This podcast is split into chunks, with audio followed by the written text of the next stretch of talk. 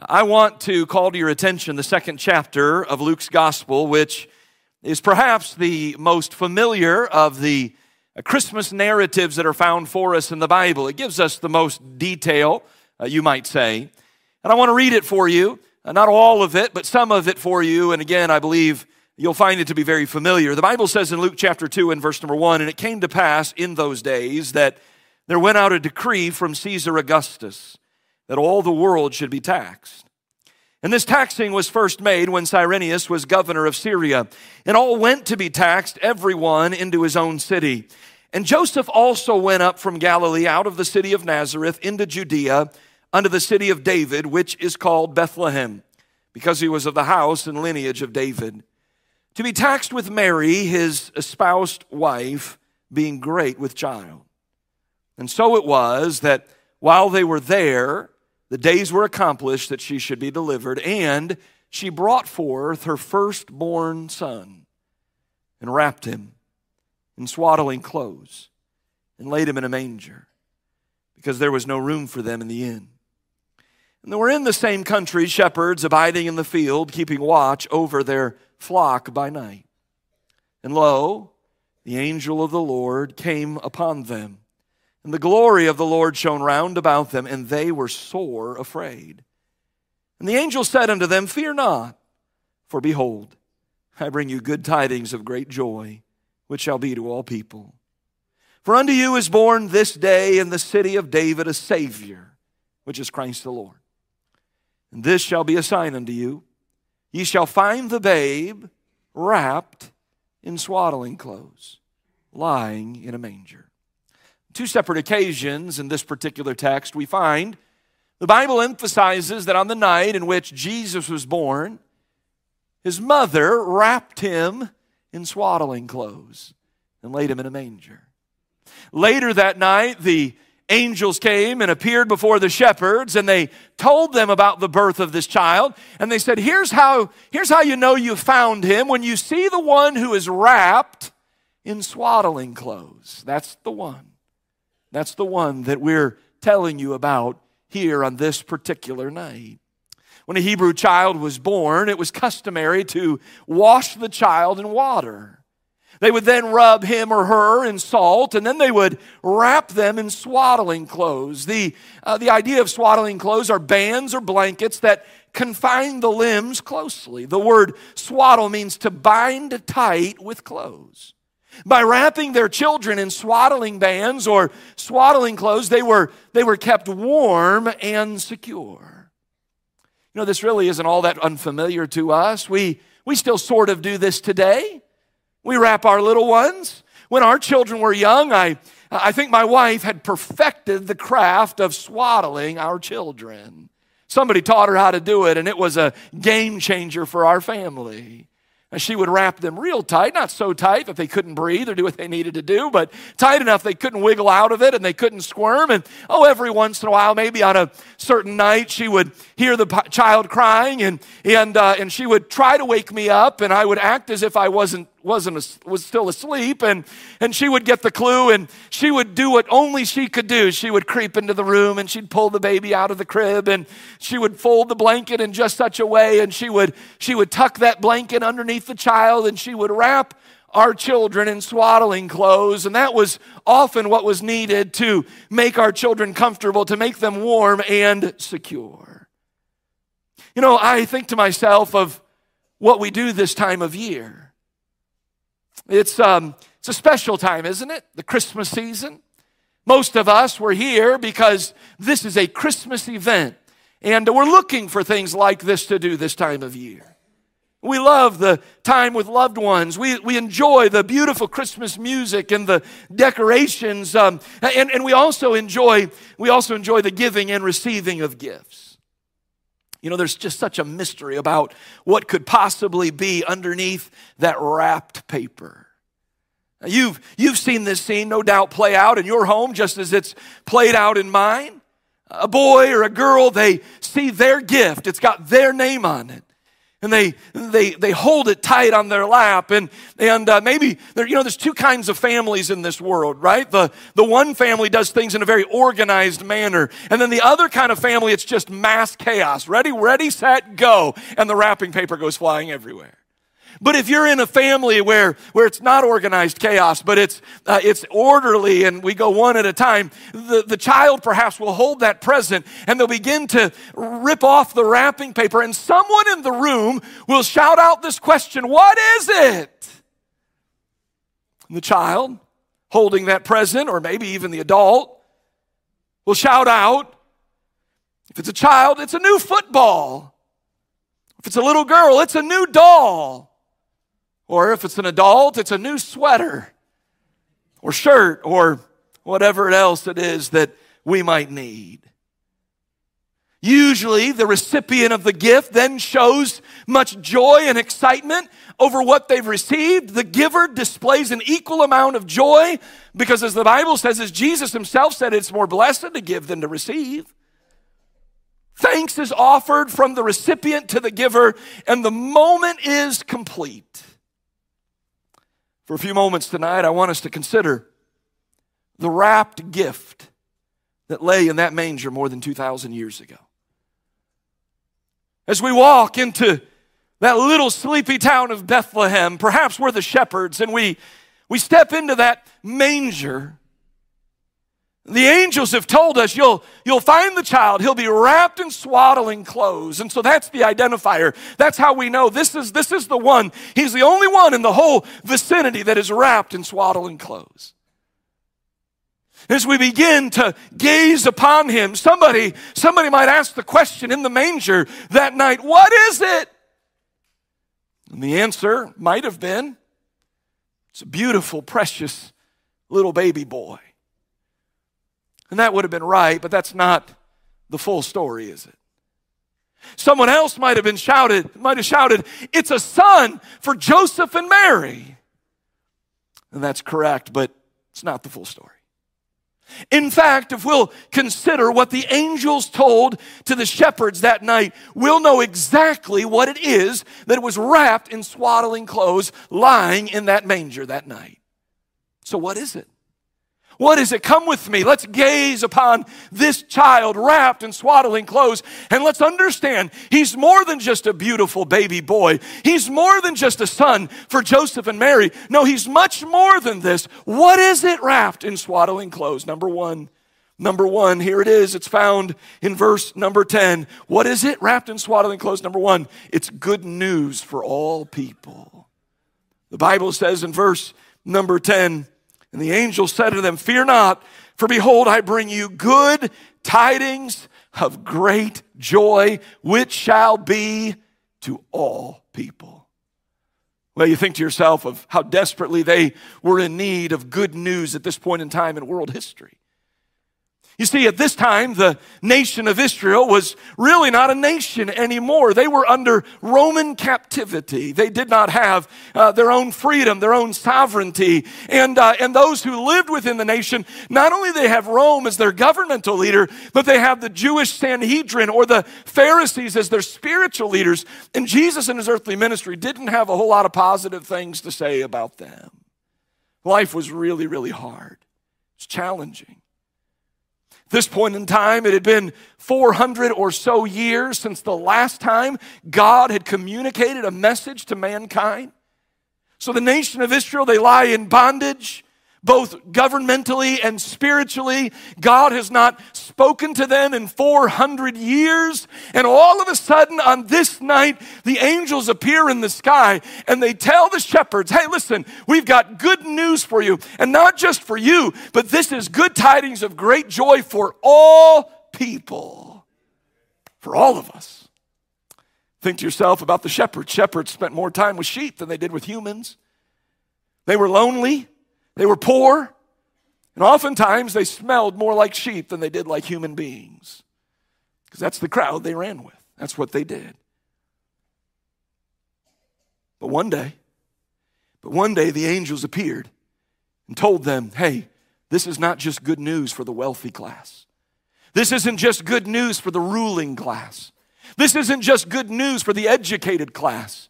This isn't just good news for the intellectual. No, this is good news, good tidings of great joy for every man, every woman, every boy, and every girl. And the same is still true today. What is it wrapped in swaddling clothes? What is it? What is it in that, in that gift as you're unwrapping it, as it's being exposed? What is it? And the answer is it is good news for all people.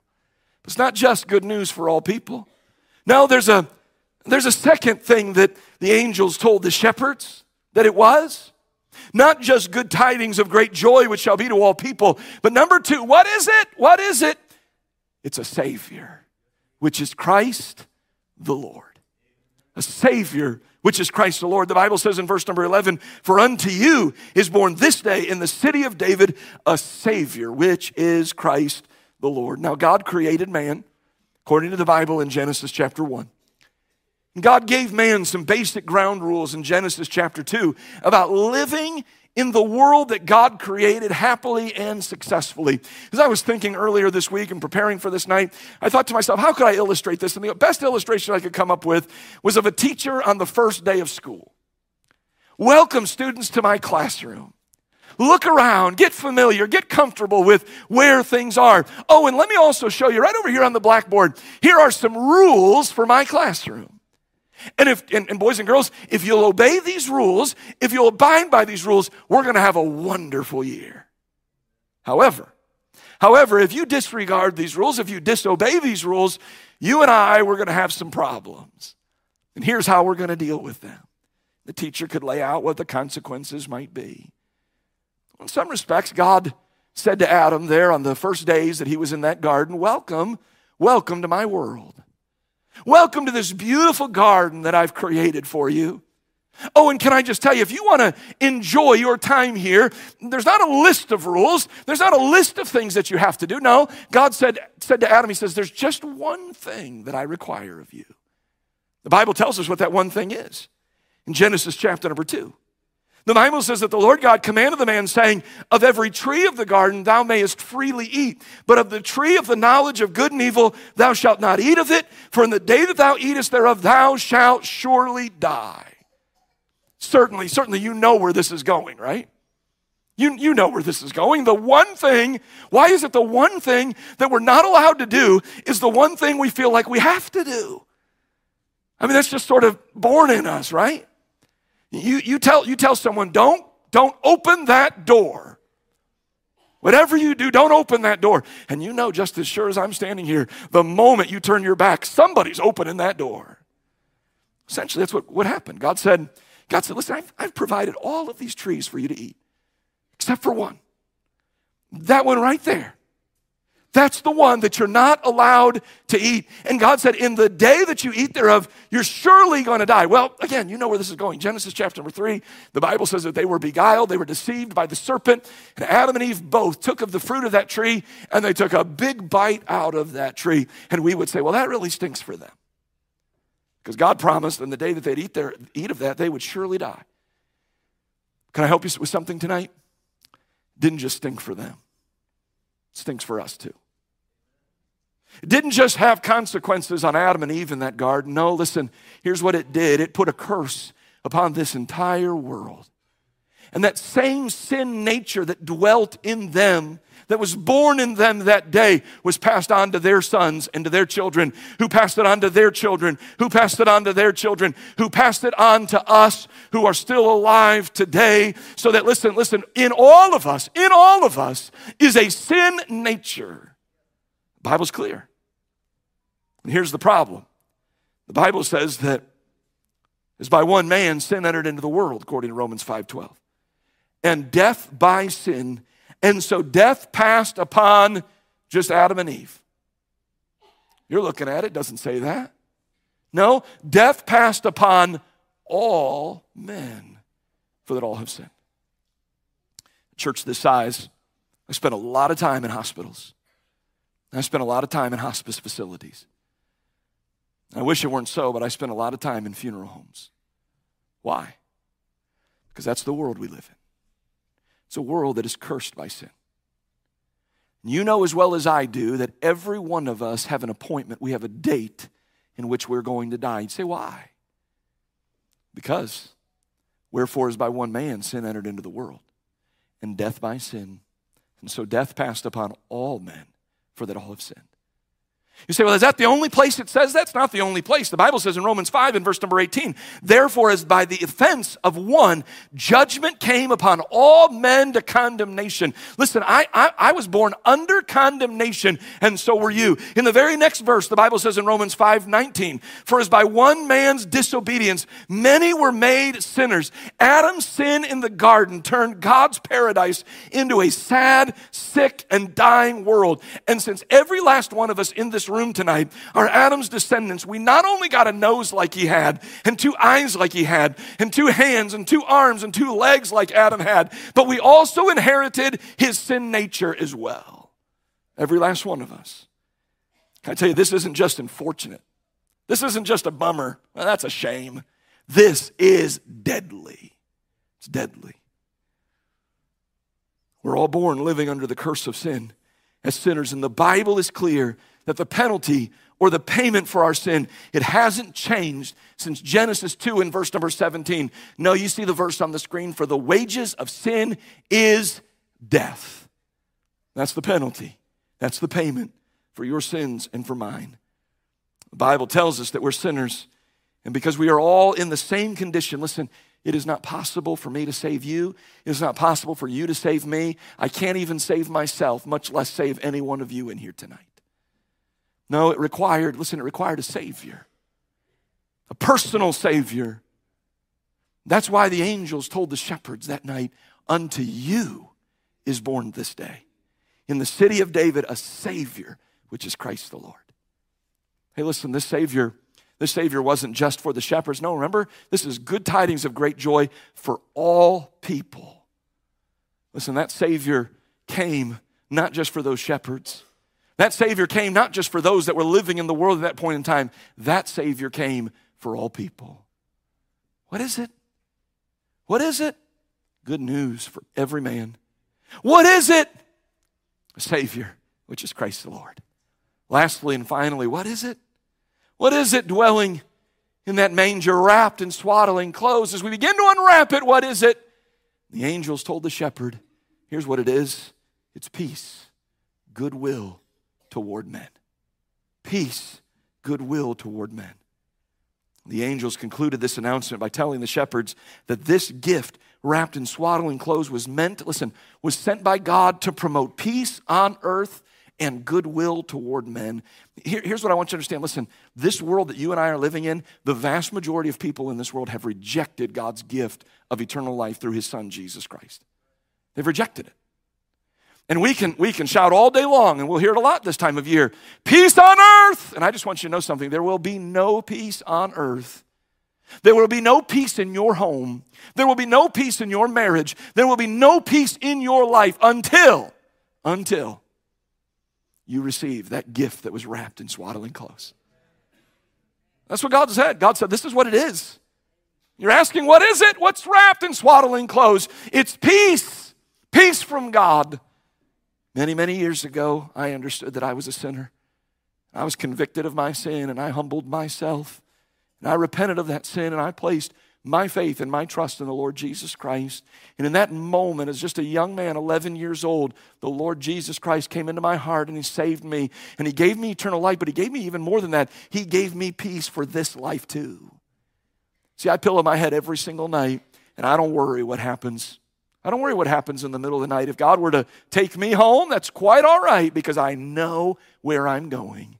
I get in my car and I hop on the freeway and I drive and I do. I try to drive as safely as I can. But you know, I don't, I don't stress about it. I don't worry about it. I'll get in an airplane. I got an airplane a few, a few, a few months ago.